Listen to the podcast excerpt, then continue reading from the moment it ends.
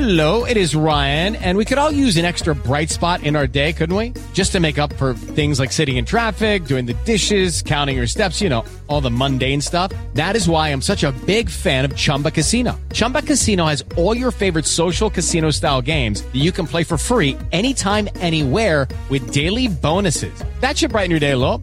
Actually, a lot. So sign up now at chumbacasino.com. That's chumbacasino.com. No purchase necessary. VGW Group. Void were prohibited by law. See terms and conditions. 18 plus. Hey, everybody, and welcome to the Billboard.com Pop Shop podcast. My name is Keith Caulfield, and I am the co director of charts at Billboard. Joining me, as always, is my fabulous co host. Who is it? Why, it's Katie Atkinson. Oh my goodness. Hi, Keith. Hi, I, you know, I've just blanked on your title, who is Billboard.com senior editor. Oh, yeah, that's important. We need to talk about that. It is important. um, how are you? I'm doing quite well. How about yourself? Oh, I don't know why. I'm just suddenly having a hard time. um, it's funny. We were actually talking about how we, everyone here forgets everyone's titles earlier today, True. and we just all forget what our official Even the people are. we sit right next to. Yep. Don't know what you do here, but I think you work with something on our website. Words, maybe? I don't know. um, well, uh, the Billboard Pop Shop podcast is your one-stop shop for all things pop. That much we know. We don't forget about that part. Correct. On Billboard's weekly charts. In addition, you can always count on a lively discussion about the week's big pop news, fun chart stats and stories, and guest interviews with music stars and folks from the world of pop.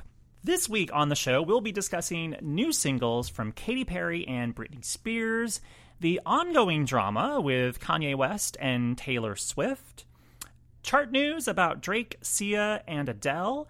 And we have two, count them, two interviews this week with two rising stars in music, Ferras and Brayton Bowman. We are both big fans of their latest singles. Uh, Ferras is actually on Katy Perry's label, and Brayton, uh, you may have heard of him through his Boo M N E K.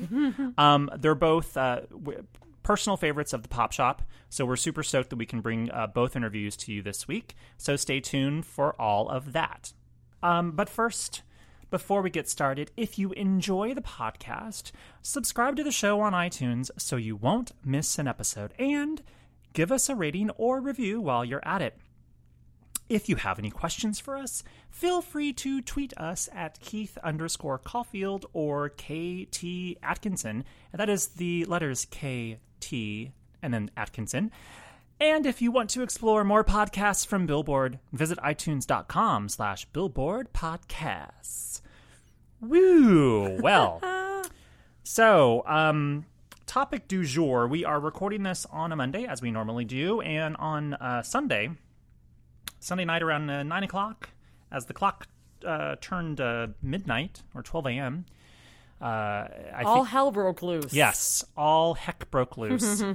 thanks to uh, Kim Kardashian and her Snapchat account. Yes. Um, She got a lot of followers out of this whole situation. Uh, At least there's that. she's probably one of the most followed people in general Already. Yeah. So what what what the heck happened, Katie? Well, um, Kim went on Twitter last night, Sunday night, and uh, told everyone, hey, you might want to follow me on Snapchat. And she was not lying. Hmm. yeah. because a lot of people listened to what she said, started following her, and uh, she began snapping a surreptitiously videotaped conversation between her husband Kanye West and Taylor Swift. And the topic of the conversation was a very heavily debated one over the past few months, ever since Kanye came out with the song Famous from The Life of Pablo. And it has that famous line about uh, him and Taylor maybe still having sex and uh, that he made that bitch famous. And he claimed at the time he had totally been above board and had checked with Taylor, and that she had thought it was hilarious. Uh, totally was on board with it. And uh, Taylor's version of events was that Kanye never checked in with her for approval. Uh, and so Kim had had enough of that narrative that Kanye had gone out and, you know, put this song out without actually checking with Taylor and decided to put this phone call that, you know, really did happen, as we now know, mm-hmm. on Snapchat. Now, was the entire phone call Snapchatted? Well, it was bits and pieces. You know how Snapchat works. Like it, you know, comes in small bursts of video. There's time limits, so You she yeah, you only have so much time. So she snapped chunks of it at a time. So it's hard to say, you know, exactly how linear the phone call was when she probably snapped eight seconds and then, you know, got to another point in the call that was re- like relevant to the situation, snapped that eight seconds. So it was like these bursts of moments from the phone call. We didn't see the whole thing, obviously. Um, the, the, I, I watched uh, sort of a highlights montage, which I think collected all of the snaps. Yes, I mean, and that's another thing. I didn't watch the snaps live, so I can't say if anything was left out. But that is uh, multiple people online did, made montages of reportedly all the snaps that she did. So hmm. if you've seen one of those, you've you've seen what Kim put on Snapchat. You might not have seen the whole conversation, but you saw all of what Kim put into the world. Now, I think the the key thing here was that Taylor was specifically taking issue with the line "I made that bitch famous." Well, right. So after Kim put this up on Snapchat, Taylor took to Instagram and Twitter to respond. Um, she captioned her response with, you know, that moment when Kim Kardashian posts your phone call with Kanye on online. Wait, that that moment when Kanye West secretly records your secretly phone records call you, and, then Kim, posts Kardashian it, right? So, um, in her response, she said, "Anywhere in there did you see me say, yeah, sure, call me a bitch in your song because you didn't, and I'd love to see that video." Yeah, But that- that was not in the She zeroed in on that that piece of it.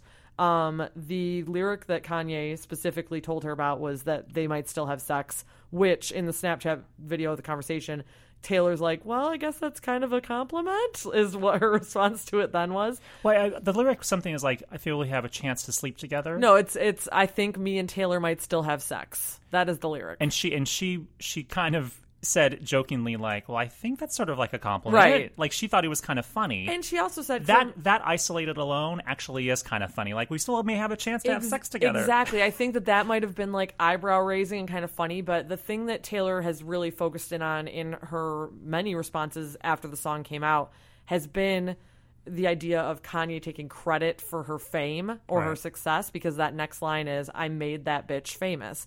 So it's like a combination of the misogynistic slur of calling her a bitch Right. and then also taking credit like as if no one knew who Taylor Swift was in 2009 when she was accepting that award. She might not have been at the level she is now, but uh, you know, for for Kanye to ta- say I made that bitch famous is k- kind of laughable, you know. Yeah. She was accepting a major award when he interrupted She- her we're, after we're, all. we're, spe- we're speaking of when she won Best Female Video at the MTV Video Music Awards, and Kanye, of course, bursted onto the stage, said that Beyonce should have won it instead. And she referenced that moment in her response to Kim's Snapchat as well, because she said um, that she has never chosen to be part of this whole storyline since 2009. Yeah, she doesn't want to have any. She doesn't. She never asked to be part of the nar- this narrative since 2009. And so, like, you know, there before uh, the song came out, you know, they they were putting on a good public face. Uh, Taylor presented Kanye with, with, the Video Vanguard uh-huh, Award in August at the VMAs. Yeah. And so there was like this public like, oh, we're we're cool here, you know, sense. Not that they're best friends, but that it, it's we're over the 2009 thing. there was an understanding like she understood that he was an artist that was a very unique artist he Mm-hmm. understood that you know they they have their differences but they've moved they got into a good place So I think it's interesting because, like, one of the things that's interesting about this, there's a lot interesting about Yeah. it, but one of them is that, you know, it's not like they, there have been shots fired back and forth with these two. It's like Kanye interrupted her, she did a song about it, then they sort of publicly forgave each other on both of those fronts. what song did she do about Oh, her song Innocent Oh. from her next album was about it, and she performed it at the 2010 VMAs. Um, and it's very clearly about Kanye and that incident. as many of taylor's songs tend to be they're Yes. about specific people or events in her which life Kanye then did, you know, the same sort of thing. sort of the thing yeah And actually, I think that might be why in the conversation we heard on Snapchat, uh, she said, "Thank you for calling me. You didn't have to do that because did Taylor make all those phone calls? yeah You know, did she call John Mayer when she put out? did she Dear call up harry styles when she told you know wrote out of the woods Now, If- other than ha- other than the Dear John example, has she used anyone's literal name in her songs? i don't know Uh, not really. And when the, I mean, there's no question in the Kanye you know, example that he's talking specifically to Taylor because he says her name, you know? There seems to be sort of a, a, a robust amount of misunderstanding. Hmm. Uh, Fuse And continued misunderstanding. continued misunderstanding. Fuse had a story uh, where they kind of recapped the the, the the sort of abbreviated the drama, and they suggested, you know, it just seems like there's just a large misunderstanding on both parties' parts.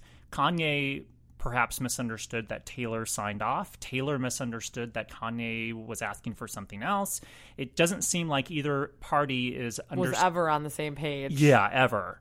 Um, I, and or maybe, uh, but we we also didn't get the entire phone call. We have no idea what the rest of the phone call was about.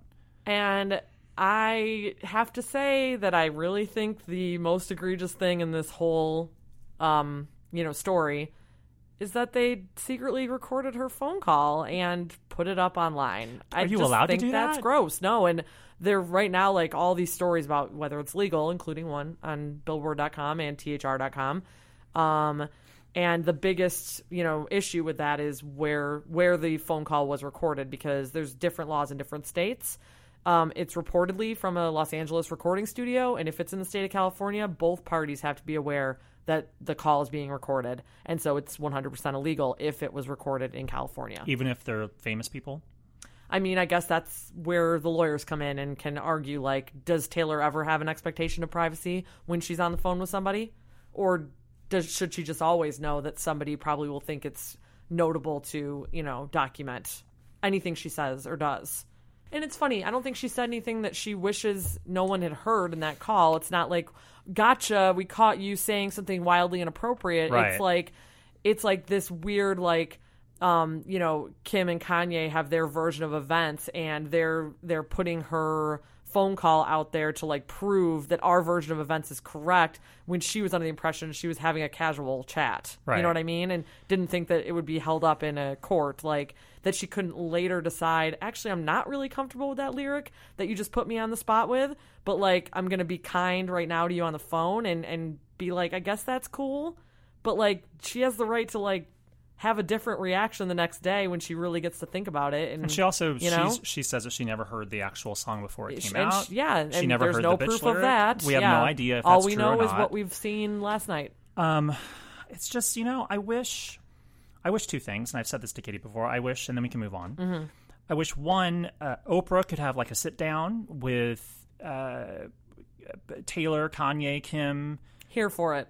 just Calvin, Katie. Let's not complicate things, Keith. Look, it's comp. It, it I think. I think the, we could leave it to just this one. the 10 second group. version. The 10 second version is that what makes this situation more convoluted is the the the personas that we know of Taylor and Kanye individually mm-hmm. that complicate this and make it more murky because we know Kanye is a loose cannon that doesn't do anything traditionally. Mm-hmm. So it's hard to take everything anything he does at face value because everything he does is so unconventional from the release of an album to a music video to anything to saying George Bush doesn't care about black people. Sure. Same thing with Taylor Swift. You know, she uh It's the exact opposite thing. it's it's very controlled persona. it's very controlled you you know she's very careful about what she says and how she says it but then she also gets criticism from Calvin Harris her ex-boyfriend who says you should tear down other people like Katy. Katy Perry was suddenly dragged into something and Bad Blood is allegedly about Katy Perry perhaps. So and you know and then she jumped in the whole Nicki Minaj VMA thing. So there's I sometimes, and then, then dovetailing to my second point, I kind of wish that we were still at a point where you just didn't know so much about people and their sort of personal dramas because it, it makes it makes it more difficult to enjoy the music sometimes. You'd like to de-Twitterfy the world. Uh, de- where de-social. where you really like the the line between fans and famous people is ju- is non-existent now. Well, this is a developing story, and uh, by the time you hear this, maybe things will have changed, Yeah. and the entire phone conversation Maybe they will be ga- out. they made up and They'll have made up. There's gonna be an Instagram of them hugging. There will like, be a, a surprise a surprise mixtape from Taylor right. and Kanye. Oh man, They'll perform on the VMAs together. There's the answer to the question a few weeks back of can any album like be Yeah. the bestseller that hasn't come out yet? That's the one. There you go. um, well, speaking of Katy a little bit, um, let's talk about the new singles from Britney Spears and Katy Perry. Uh, Britney Man, Spears. what a new music week last week. yeah. Kind of insane. Last Friday on July 15th, Britney Spears dropped Make Me. Katy Perry released Rise. We were expecting Britney's song, but Katy's was a uh, kind of uh, dropped out of the sky Yeah. moment. Uh, let's talk about Make Me first. Uh, it was produced by Burns, who also co-wrote the song with uh, Britney, Joe Janiak, and G Eazy. And by the way, Janiak, who I may be pronouncing your name wrong, Joe, I apologize. Sorry, Joe. Um, he's also written for Ellie Goulding, Adam Lambert, and Take That, among others. Um, what do you think of the song, Katie? It's you know I feel like I was expecting when I heard new Britney single coming out something a little more upbeat. This is very mid tempo. Yeah, Very sultry. very sultry, slinky. Yeah, and um, you know the chorus is "Make me ooh." Ooh, and you fill in the blank. Yeah, fill in the blank. You, you, can- you can uh, whatever that ooh might be. I kind of think the you know the little like winky suggestiveness totally fits in the Britney canon quite Yeah. well.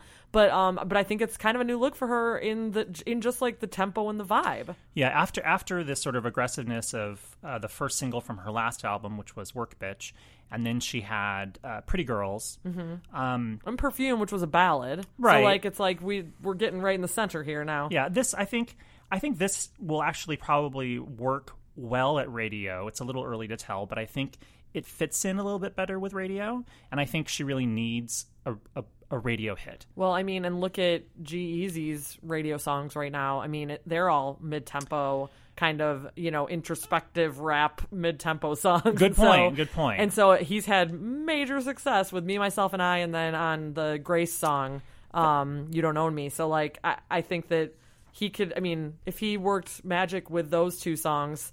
Why wouldn't it work with Britney Spears? You know, like Uh, Do you feel like his his rap verse is really like an essential part of the song? Because I'm not sure that it actually. he's. I just think that he's on fire right now. He's- like oh, he's super Might hot, not yeah. be the best verse he's ever had in, in his life, but people really dig him. So Yeah. you know, there's something about G Eazy right now. Um, well, in terms of its chart forecasts uh, for the weekend in July 21st, uh, forecasters, industry sources suggest that the song maybe could sell 85 to 100,000 uh, downloads in its first week. Um, that will certainly be enough to get it onto the Hot 100 next week. But where on the chart? Hmm, not sure yet. We'll have to see how the rest of the week pans out.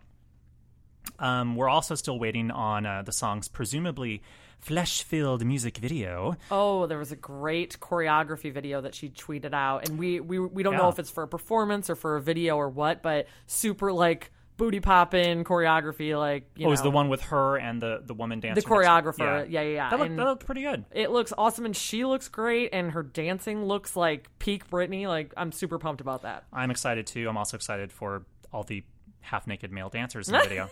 you know, we all. I mean, I'm excited for both things. Don't make any assumptions, Keith. True. I, I, I shouldn't. She, they, they all could have just been like, they're not actually in the video. She just, you know, needed a harem for the day. Um, let's move on to Katy's Rise. Um, the track was produced by Max Martin, who Katy has worked with before, um, and it was written by Katy, Max Martin, um, Savan Kotecha, or Kotecha. Um, I, I think I got it right, and uh, Ali Payami. Uh, shockingly, believe it or not, this is the first time that Savan has written a song for Katy, even though he's written for a zillion other people, and he co-wrote The Weeknd's "Can't Feel My Face," Maroon 5's "One More Night," and I thought that was cool for the So summer. he clearly works with Max Martin a lot. Yeah, yes. he's part of that Max Martin camp, Okay. but that, that's why it's weird that somehow he never got in there with Katy. So either I did terrible research and I'm wrong, or it's the first time. Um, but it's like a super inspirational track, right, Katie? And obviously, it's inspirational for a reason. yeah. It is the Olympics anthem Like- for the NBC Olympics coverage. Yeah, Um, and uh, the video came out the same day, and it's all you know Olympic athletes in various states of uh, distress and or triumph. right. And I was gonna say, I'm like, sometimes they're doing well, sometimes not so sometimes they're falling, uh, but then they rise as They the rise. song's uh, get up. lyrics encourage. Um, yeah, definitely. Uh, it- they they wanted to go for that inspirational vibe, obviously for the Olympics. Right. Um, well, I, th- I think it has. It, it's interesting. I think it has the possibility of becoming a hit, but also we have to keep in mind that it seems like it's sort of a standalone single. Yeah, is- like we shouldn't even kind of look at this as like, oh, how's Katy's next song Yeah. gonna do? It's like not a Katy song; it's an Olympic. it's song, an Olympic you know? song. It's it's a song that she made for the Olympics, and it will sort of exist as now. Who knows? If the song takes off like a rocket, Oh, like Phillip Phillips home, Home, did. Four, when was it that was- four years ago? Yeah, four years ago when it was part, it was used as the, The theme gymnastics to team. Mm-hmm. the the American gymnastics, or just maybe the NBC's gymnastics coverage. I know. became I, a hit. I remember when that song. I mean, the song was just on all the time because the I was watching the gymnastics all the time, and I kept being like, "Who is this? Who is this?" And then finding out, oh, the American Idol guy. Yeah, Like, who knew? Yeah. Well, maybe uh, maybe Katie will uh, perform on the Olympics. Can I just say there's there's some interesting tempo choices in that song. Like it's very like the the um the rhythm of of the way she delivers the lyrics is it's very I, just interesting and I feel like the first time I listened to it it like threw me off and then listening to it again I feel like you know it's like this this purposeful choice to have it kind of have this odd like syncopation. I don't know. I think I think I think you're right. I think that it was purposely made to have sort of an odd sound or syncopation or Mm-hmm. whatever you want to call it to it. And in a way Make Me kind of has that thing too where it's a little bit er? it's a little bit different and I think because that might stick into your ear a little bit more like it might become more of an earworm that Yeah. way. I mean, also maybe they're she's also considering how this song plays on TV, or how if you hear just an element of it going into a TV commercial, Yeah. or maybe if you only hear a snippet of it, and you know maybe it was probably designed. I hear what you're saying. Like, if you take a snippet of it, you still get a lot of like interest level from that one little snippet because it's all very odd and maybe, Maybe. jarring altogether. But as snippets make sense. Yeah. Um, uh, we, see. we gave you a sales forecast for Britney. We'll do the same thing for Katy. Uh, forecasters suggest that it could sell over 125,000 downloads. Uh, that should be enough to get it onto the Hot 100 once we see airplay and uh, streams factor in. And uh, if it does debut, it'll be Katy's 24th charting single on the uh, Hot 100. Um, all this dovetails into some chart chat Chart chat. chart chat. Um, tens across the board. uh, Drake's back at number one on the Billboard 200 with his Views album for a 10th non consecutive week, while the album's One Dance collects its 10th non consecutive week at number one on the Billboard Hot 100 chart. It is only the fourth album to spend 10 weeks at number one and also have one of its singles spin 10 weeks at number one on the Hot 100 chart. Ooh, so who are the other three? The other three are Adele's 25, Okay. which had 10 weeks at number one on the Billboard 200, and its song Hello spent 10 weeks at number one on the Hot 100. Did I say Hot 100 twice? Instead of Billboard. Yeah, I meant Yeah. Billboard 200 Yeah, for yeah. 25. Yeah, people know that. um, and then Santana did it with Supernatural. Uh, that album spent 12 weeks at number one, and its two singles that spent 10 weeks at number one on the Hot 100 were Smooth, which had 12 weeks at number one, and Maria and Maria and Maria. No, just Maria Maria uh, spent 10 weeks at number one. And finally, Whitney Houston with the Bodyguard soundtrack. 20 weeks at number one, uh, just 20. And uh, the song I Will Always Love You spent 10 weeks at number one on the Hot 100. Um, so, yeah, uh, kind of exciting week uh, for Drake. Uh, I'll just rattle off some quick numbers here for you. Views earned 92,000 equivalent album units in the week ending July 14th, according to Nielsen Music. Uh, that was down 22%, but since there was so little competition this week, it was very easy for it to jump back to number one. Uh, the chart's highest debut was actually Schoolboy Q's Blank Face LP. It debuted at number two uh, with 74,000 units. And it looks like Drake will probably hold at number one for an 11th week, Wow. perhaps even a 12th at the rate we're going here. Um, back Way on to the, sneak in there, Blink 182. yeah, good, good, good, good. It's a good look. Good look for Blink. um, elsewhere, over on the Hot 100, since we're talking about the Hot 100 a moment ago, uh, Sia now has her highest charting single ever, as "Cheap Thrills" featuring Sean Paul rises five to three. And you know, it actually has a pretty good shot at hitting number one in the next week or two um, I was looking at how Drake's One Dance and Justin Timberlake's Can't Stop the Feeling, which are at numbers one and two. I was looking at how they're eroding in total points and based How she's gaining. yeah, and how she's gaining like a rocket. So based on their erosion and her gains, if they both maintain at the same rate, she could be number one next week even. I would be like really happy for Sia to Wouldn't have that be number awesome? one. Yeah, because I just think that A is a badass song, but B like she's just earned it. you know? Absolutely. And such an unconventional way of, of getting to where she's got. Oh yeah, her path. Yeah. Yeah, her career path is is um yeah, Yeah. it's very Sia. You should Google Sia and find out more information about her. She, she's popular. Um, plus, also in the top 10, Adele gets her second top 10 single from the 25 album as Send My Love to Your New Lover rises 12 to 10. Uh, previously, the album's second single, When We Were Young, peaked at number 14, while the album's lead single, Hello, of course, ruled the chart, as we just noted a few minutes ago. Uh, spent, you know, uh, 5 million weeks at number one. uh, what did we say? No, 10 weeks at number one. Um, by the way, uh, Max Martin co produced and co wrote Send My Love, and it's his 64th top 10 as a writer and his 56th as a producer. Jeez. And I saw his old studio back when I was in Stockholm. Yes, you did. Yeah. He didn't do Send My Love there. Wouldn't that be funny if he was actually still there and we've Oh all been God. faked out the Yeah. entire time?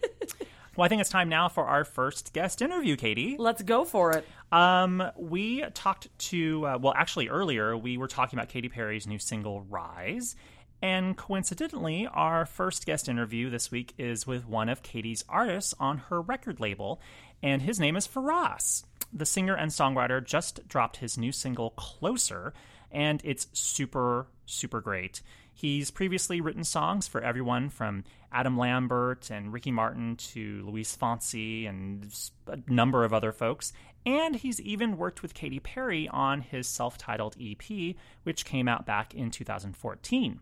His new single was praised by not only Perry on Twitter, but also Sia, Kesha, Idina Menzel, and Tegan and Sara Oh, just just them. just them, not so bad. um, so here is our interview with Ferras. I just want you closer. Your body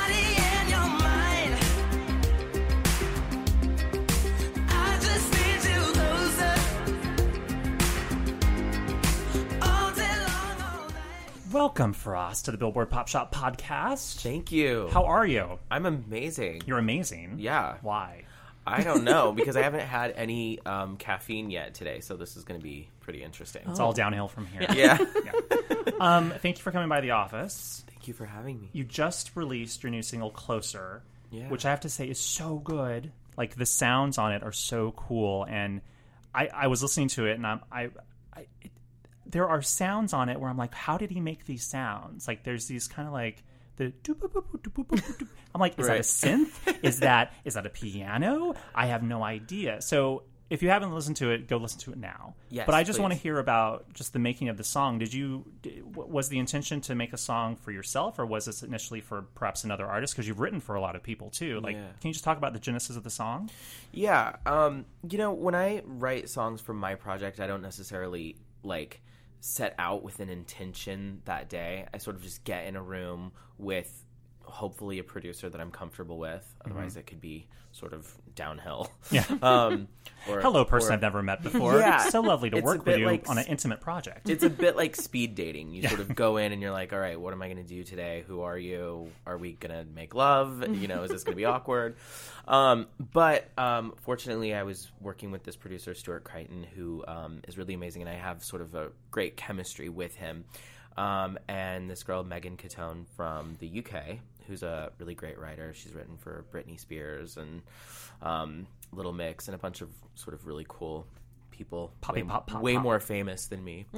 um, and uh, we sort of uh, have written a bunch of songs together, but we came in that day, and Stuart just started messing with this thing that you were referring to earlier as boop, boop, boop, boop, boop, boop. That's the technical term. yeah, The doop-boop-boop-boop part. the alien ship landing.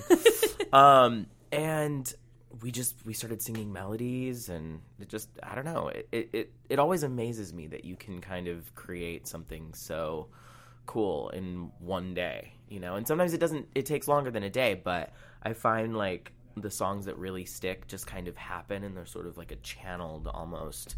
Um, you know, the universe is saying, "Here, I'm going to give you this today." It's very cosmic. And yeah, well, I'm very cosmic. The song's kind of cosmic, It- it- actually. It, it's it has it has a very sort of kind of soundscapey, kind of like open sort of vibe to it, where you feel like it's like almost like scoring a movie or something. Like it has this kind of like wide expansiveness to it. Yeah. Um, I I could be just crazy, but it just it it sounds like it's No, like you yeah. want to you want to see like it in you you hear it in a movie or something. Like it has that kind of effect. Cool. Yeah. Well, that that would be great. Let's Yeah. put it in a movie. Let's Yeah. get, let's get a sync going, people. There's a manager in the room. We can make that happen. um, and you know, when when you released the song, it got a bunch of um, like tweets from a lot of really kind of well-known people. Mm. Um, you So know, you're not crazy because a lot of other people also love it. yes. Um, you, you you have a lot of uh, folks that uh, enjoy the song, such as Tegan and Sara, Yep. Kesha, Yep. Sia, Idina Menzel, um, your label boss and friend Katy Perry. Yeah. Um, not too shabby. No. That's pretty cool. I um I was really like overwhelmed with the sort of support and um it's always a really scary thing when you like have a baby publicly. you know, you're like, "Do you think my kid is cute?" you know. Um and Look at it. um yeah, Look at it, please. Can you please tweet my photo of the baby? you kind of like expect the worst or something. I don't know. Um, so it was really cool to see um, that people were like responding to it and resonating with it and supporting it. So And you know, your EP, your self-titled EP, came out in 2014. Is closer, perhaps, the first hint of music from a new EP or new album or project from you down the road? yeah, I've just been sort of like working day and night on whatever.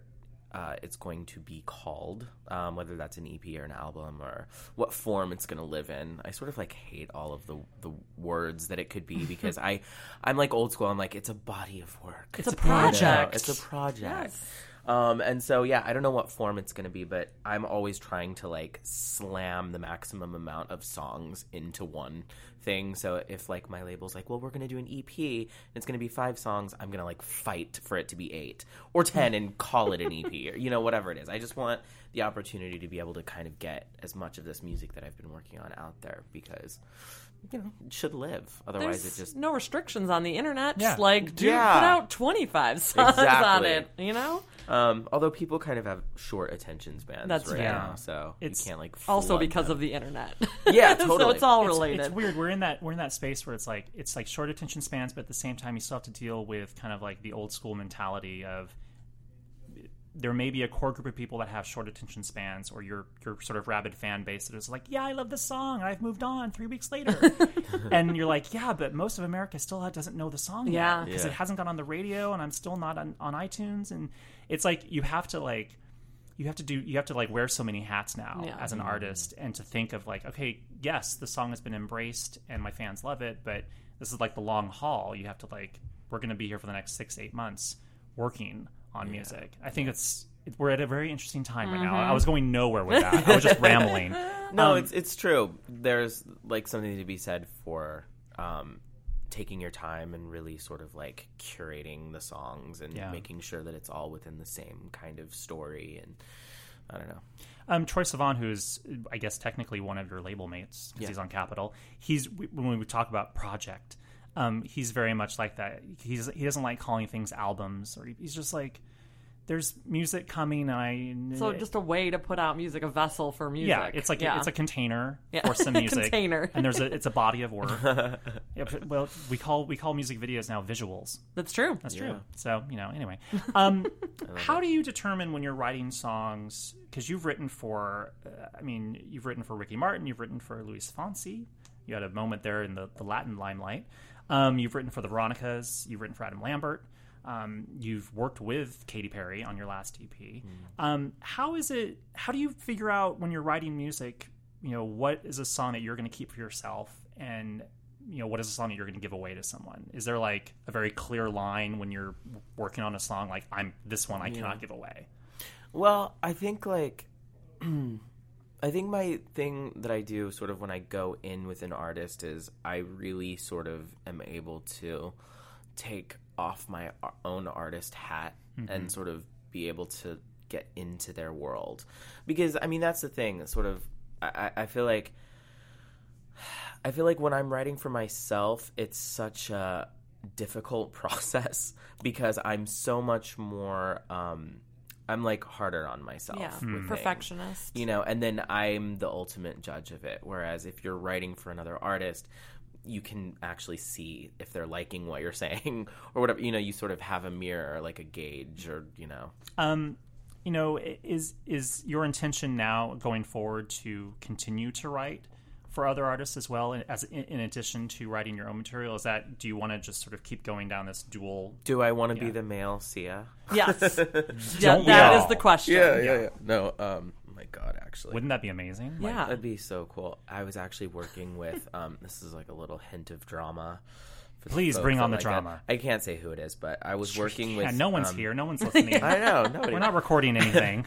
I was working with this artist, producer, person, and um, uh, he said to me after a really hideous session the whole day, like he wouldn't listen to any of my ideas, just like hated everything that I was doing, and I was like, okay, I don't know how to like meet you today. Like I don't. It just was one of those things that just wasn't right, the right fit right.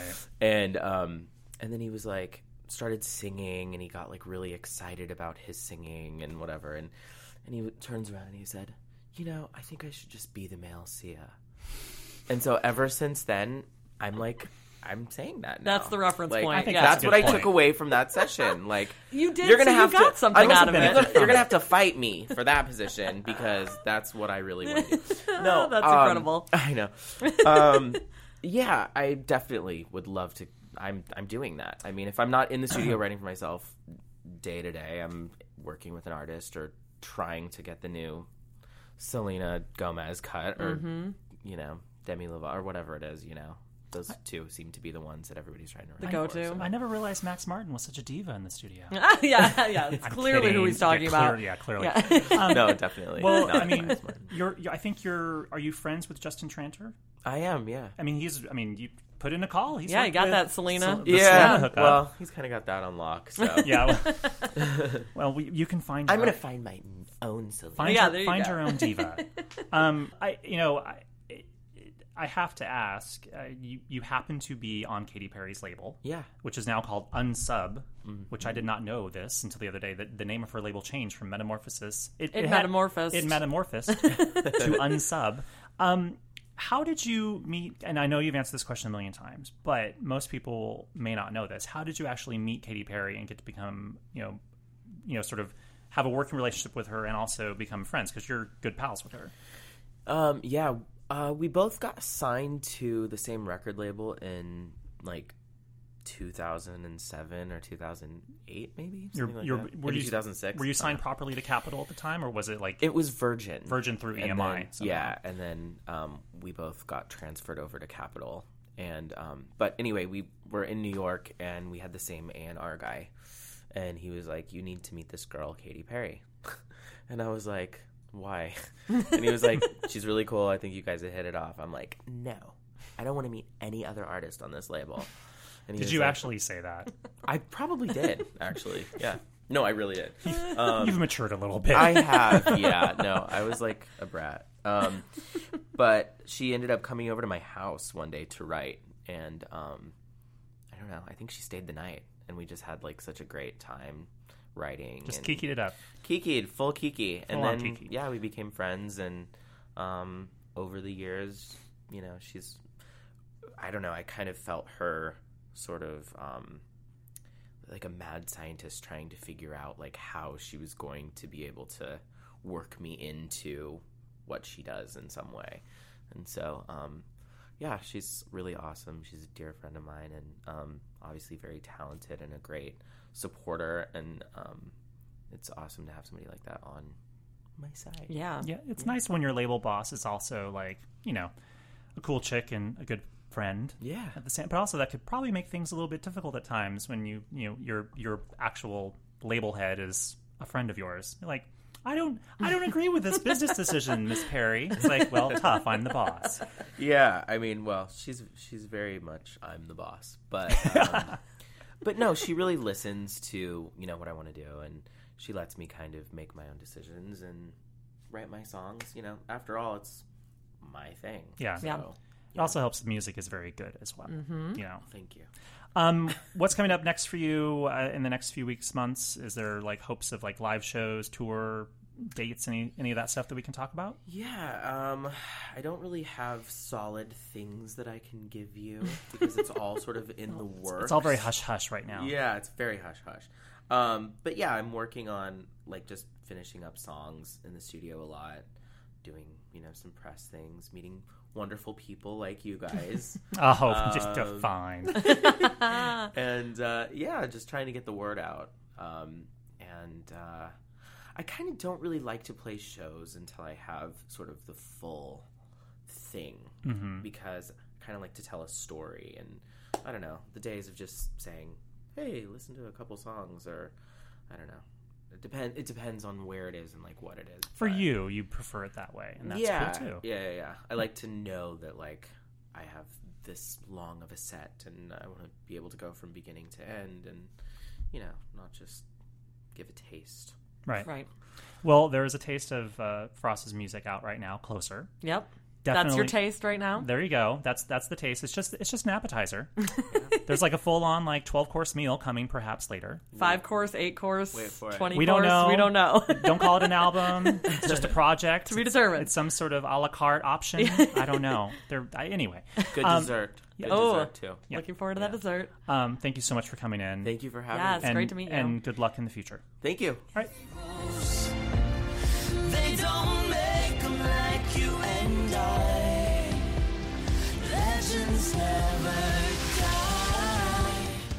Thank you again, Ferras, for coming back. Uh, coming back. Coming to the office for the first time. But you're welcome to come back. Yeah, come back anytime. Come back anytime.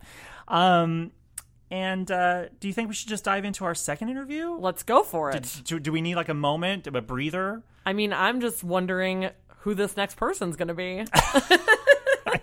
I think we know who they oh wait, are. yeah, I do know. Um, our second interview this week is with Brayton Bowman, who just dropped his new single, What's Really Good, and it's already popping on streaming services. You might be familiar with him and his stellar voice through his Boo, MNEK, who he amusingly refers to as a, quote, executive producer of his life. Uh, we caught up with Brayton a few weeks ago when he played the Los Angeles Pride Festival, and our super fun chat covers things like him working with Kara DioGuardi, his fondness of interludes on albums, and how he got advice from JoJo on how to define his genre of music, and how he's pretty effing excited about his new single. So, check out our interview with uh, Brayton Bowman. Night. I don't care what designer you wore and what your bank account looks like. You could throw a million dollars down the wishing well, but it doesn't matter, no, if you don't know yourself. Tell me what's really good. I don't care. Welcome, Brayton Bowman, to the Billboard Pop Shop podcast. Thank you so much. How are you? I'm good. Um, you know, I I was telling Katie, I said I stumbled onto your music in, I guess, a normal way. Um, I was I follow MNEK on Twitter, Okay, great. and you see where this is going. Yeah. and um, and um, I he linked to something on his SoundCloud, and it was one of his songs. I was like, oh, that's cool. And so I stuck around the SoundCloud, and it, it just kept auto playing stuff. And then suddenly there was someone who wasn't him anymore.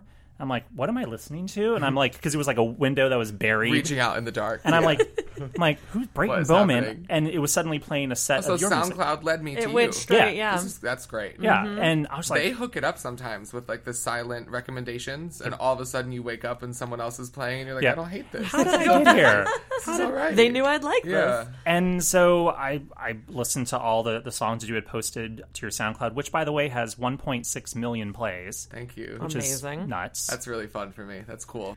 And for folks that are unfamiliar with your music, Yeah. I, I thought it was kind of funny on your website. You had a frequently asked questions section where it says, you know, who do I sound like? You're like, you're like, well, I make pop music. You know, to you, if you want me to describe it, it's like 90s. We were literally just talking about this in the car. It's 90s R&B influenced electronic pop music. I was joking with Katie, and I was like, I was like, he's not really a genre. Like, it's not. It's because I hear. Elect- Are we allowed to curse on this? Yeah, Sure. a friend of mine, JoJo, singer. JoJo, Yeah, JoJo. We've had her she, on the like, podcast. Good. Yeah, We're in good she's company. amazing. Like two years ago, I was talking to her about like, wow, I'm finally getting in like music biz. People are asking me about the sound, yada yada yada, and I gave her my spiel, my like '90s Mm-hmm. R&B, and she was. Just we were on the phone and she just says to me, "You can also just tell them that it's the fuck you genre if you really need to. like that is the brand because there's no if you're looking to like put me in a box somewhere, it's probably not going to work, and like you've just wasted your time. Then. Yep. So yeah, very accurate. I don't really fit into a genre. Where did you Where did you sort of get your start? Are you Are you from some? Yeah, I think you're from Philadelphia, New York. Am I from somewhere? Yeah, just where- child where of the did you come universe? from? Yes, you were, you were born in on Venus. I'm from. Uh, I was born in Philadelphia, Pennsylvania, in Pennsylvania Hospital. I grew up in a small, obnoxious little white town, like 15 minutes outside of Philly. Um, I went to high school in Philly. I went to college in Boston for like a very brief moment in time. Lived in New York. Then I started to go to London all the time, and now I'm here. I'm a traveling gypsy. How, how did you just get to go to London all the time? Um, Did you have a job that gave so- you this London opportunity? I s- literally spent every penny to my name just buying plane tickets to get there like an idiot. The first time I went to London, I spent uh like. Did you two go to school, college? Yes. Yes. No, loan checks. Oh, yeah, Oh, we yeah. do See? loans. Okay, so like my yeah, my loan checks for me were go to London and go absolutely ape shit crazy. incredible. So a best friend of mine from high school went to uni in London. So that was the first time I ever went to London, just like for shits and giggles, and probably one of the first times I really understood what electronic music was. And after that, I was like hooked. I w- you, I was like, when am I going back? Fuck school. I need to drop out of school so I can go to London more. Um, so I'd gone like two or three times before I met my partner and my like executive producer of my life or whatever we want to call him. Um, Does he, now is he aware that he's the executive producer of your I- life? I hope that's a business card. he got that great- title a that's a little while title. ago. It's really just because I am like sonically spoiled rotten.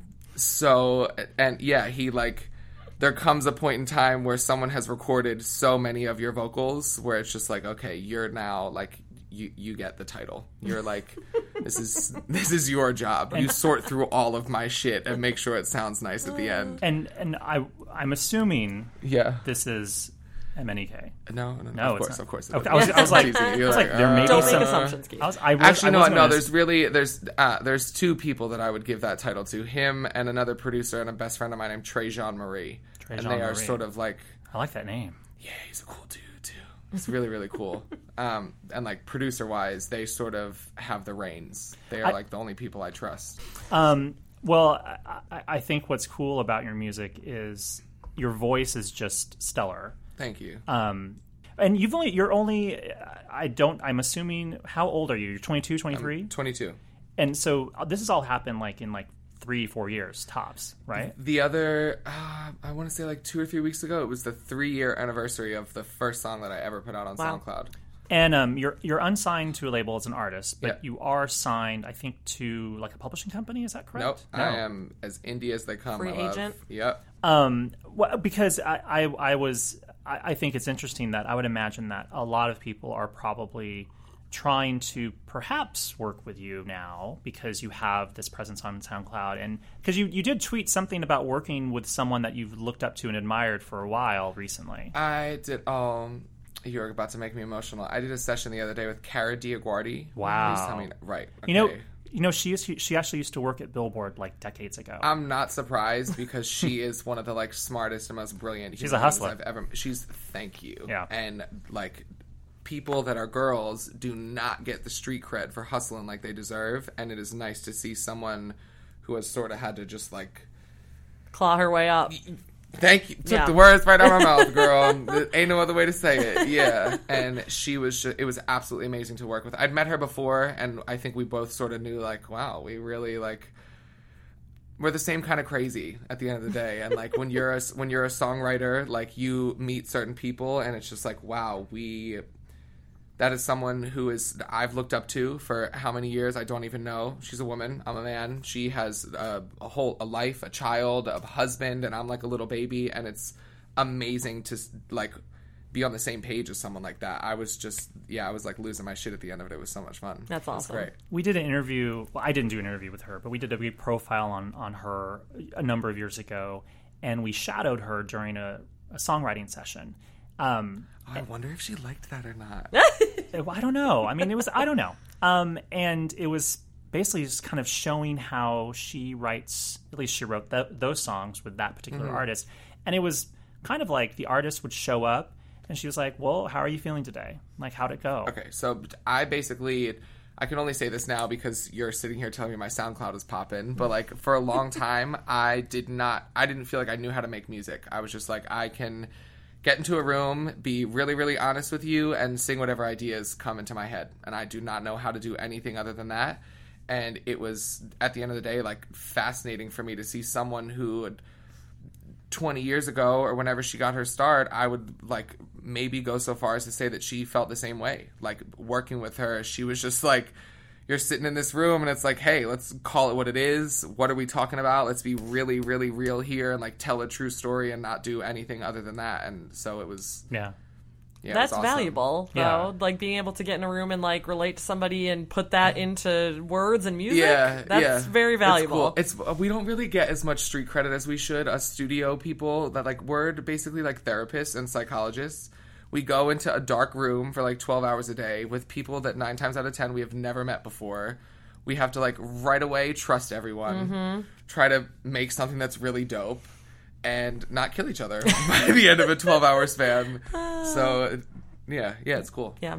Um, uh, and I, I mention him again only because we talked to Alex Newell, MNEK, because Alex Newell. You can talk about my baby as much as you want. well, I, this is not an interview with your baby; it's an interview with you.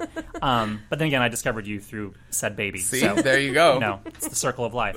Um, but uh, we interviewed Alex Newell for the podcast. Sing his face Oh my off. god. Oh my god, his voice is so Do amazing. you realize how long I was waiting for basically over you to come out?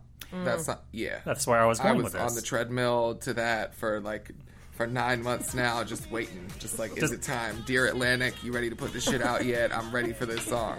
Well, when I asked him about that song specifically, he said, you know, I, when I flew to London, got off the plane, showed up, and it was the recording session with, or it was the, the writing session with MNEK, who wrote, co-wrote the song. Mm-hmm. Which is always the recording session too. Which like oh, for a lot the of same people, time. Yeah, but he's just like the, literally the quickest man alive. That's what he said. So- yeah. So uh, they're that's like what I was talking about when I say sonically spoiled. Like you get to a point where you you don't leave a day feeling like there's anything left unturned. Mm-hmm. You know what I mean? Like a writing session is always like that's not true. We'll we'll write records and then not record them for a little while, but like everything is always like expressed to the fullest at the end of a day. Everything is like not that you feel drained, but you're like, whoa, okay, everything I needed to say on that is done. Like everything, every last impulse is expressed. You know, Maybe, maybe it's best to do it then when the emotions are still like real and it feels real.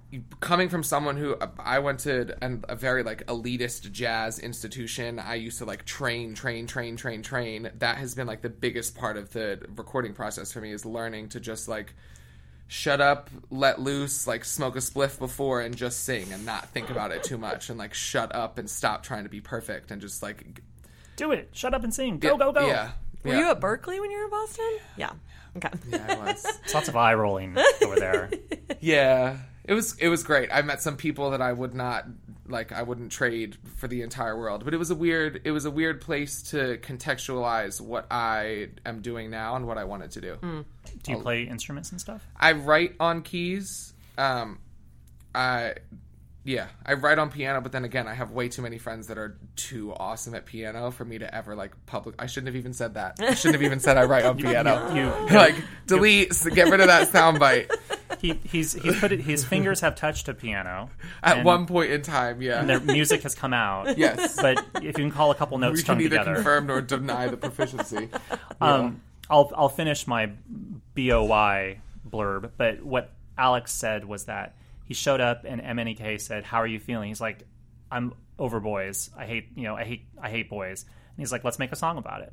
And then like 20 minutes later, they had a song, and I'm like, "You've got to That's be kidding me!" And he's just like, "That's why he's just so great." Um, and I think it's great when you're in that moment and you can actually make something magical. And the music that you've made, I think, is is pretty emotional in a lot of ways.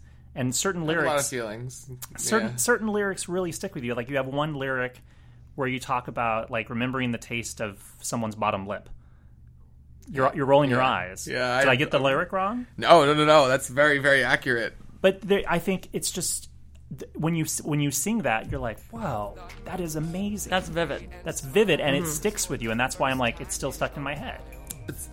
Lines like that are literally just lines from like journal entries of me ugly crying, and I'm just like, okay, here we go. The entire second verse of that song, I wrote that song by myself at a piano in my bedroom at 160th and Broadway, and I wrote like first verse and the chorus, and I was like, dope.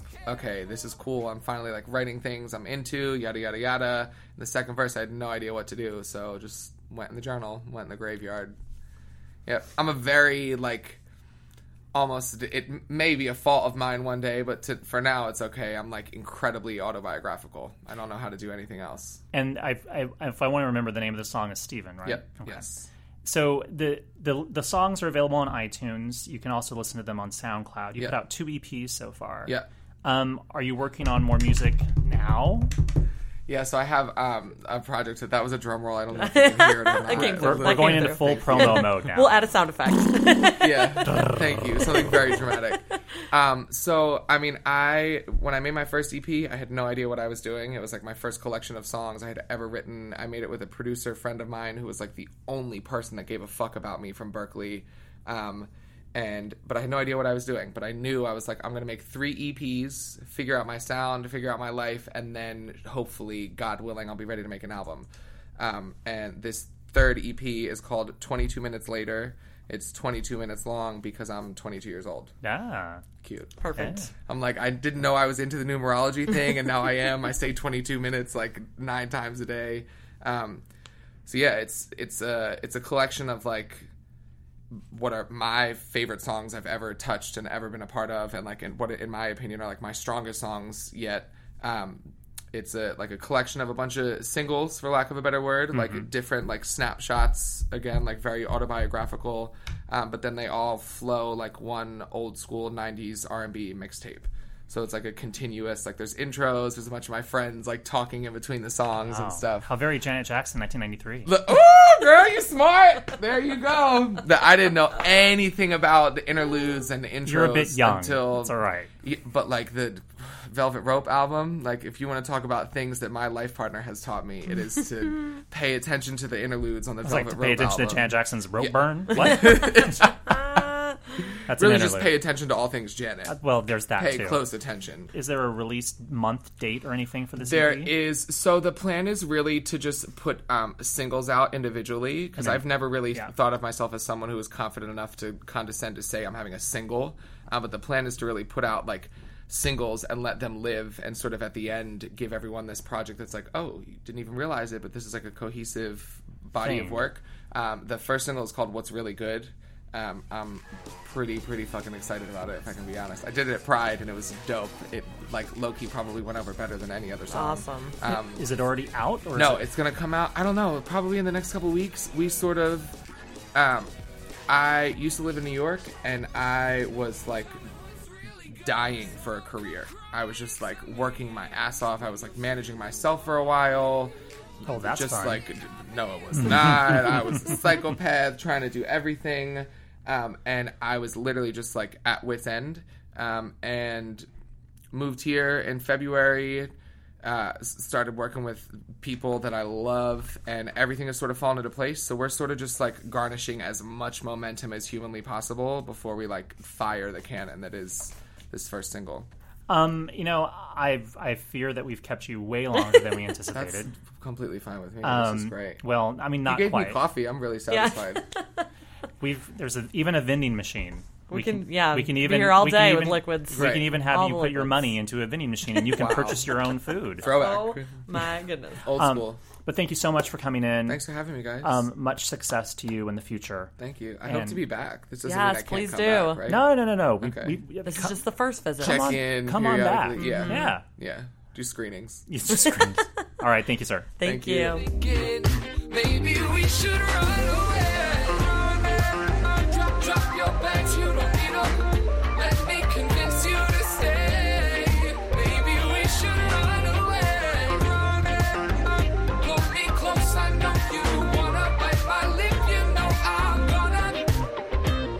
Thank you again, Brayton, for coming by. Um, as you can tell, that was a very long chat with Brayton. But we didn't want to deprive you of any of it because he's truly delightful. It, it was, as Katie always says, he's a delight. Um, and we we just were just like kibitzing. We were just having a fun time and hanging out. totally. Um, so Brayton, come on back anytime you want. For us, come on by. We'll get you two together at the same time. It'll be fun. it's a combo platter. Um, perhaps now it is time for our chart stat of the week. Perhaps it is. Perhaps it is. Uh, this week in 1989, on July 22nd, 1989, Prince's Batman soundtrack flew to number one on the Billboard 200 chart. It gave The Purple One his third number one album. It spent six weeks at number one and launched a surprise number one Hot 100 hit in the mashup track Batdance. Uh, it was cobbled together partly from sounds and dialogue heard in the film, in addition to new music that Prince had created specifically for the song. Um, such a weird, interesting song, Yes. and yet it was a number one hit on the Hot 100.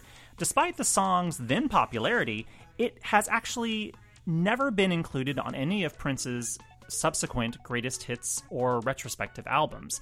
Um, he's released three greatest hits albums actually since then. Um, I guess maybe he never liked the song, or Maybe he maybe it didn't fit in with the rest of his catalog because it was such a specific like, novelty track. theme thing, you yeah, know. I'm like, I- it's. But and I could also see him not liking it. yeah, I mean, you you could probably think he was just like, I did it as like a lark. yeah, You and know. it wouldn't fit into this like body of greatest hits. You Yes, know? and, and even though it's a number one hit Yeah. on the Hot 100. But then again, there's lots of artists that will sometimes shy away from things that are big, huge, obvious hits. Like REM continually shies away from "Shiny Happy People," even though it was a top ten hit. love that song. It's a fun song.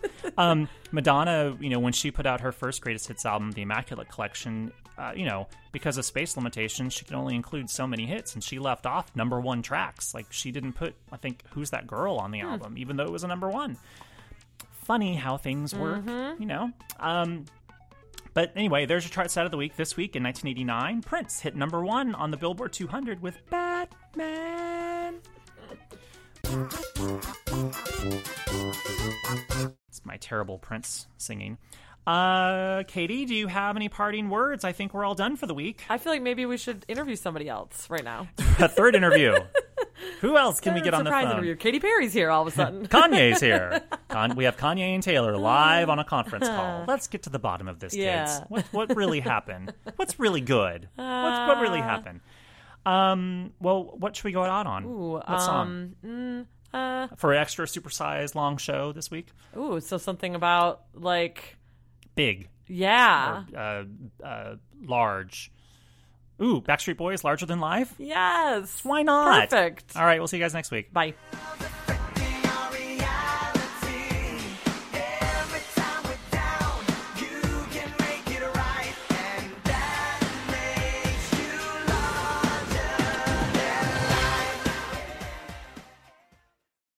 It is Ryan here, and I have a question for you. What do you do when you win? Like, are you a fist pumper? A woohooer, a hand clapper, a high fiver. I kind of like the high five, but if you want to hone in on those winning moves, check out Chumba Casino. At ChumbaCasino.com, choose from hundreds of social casino style games for your chance to redeem serious cash prizes. There are new game releases weekly, plus free daily bonuses. So don't wait. Start having the most fun ever at ChumbaCasino.com. No purchase necessary. Group. Void were prohibited by law. See terms and conditions. 18 plus.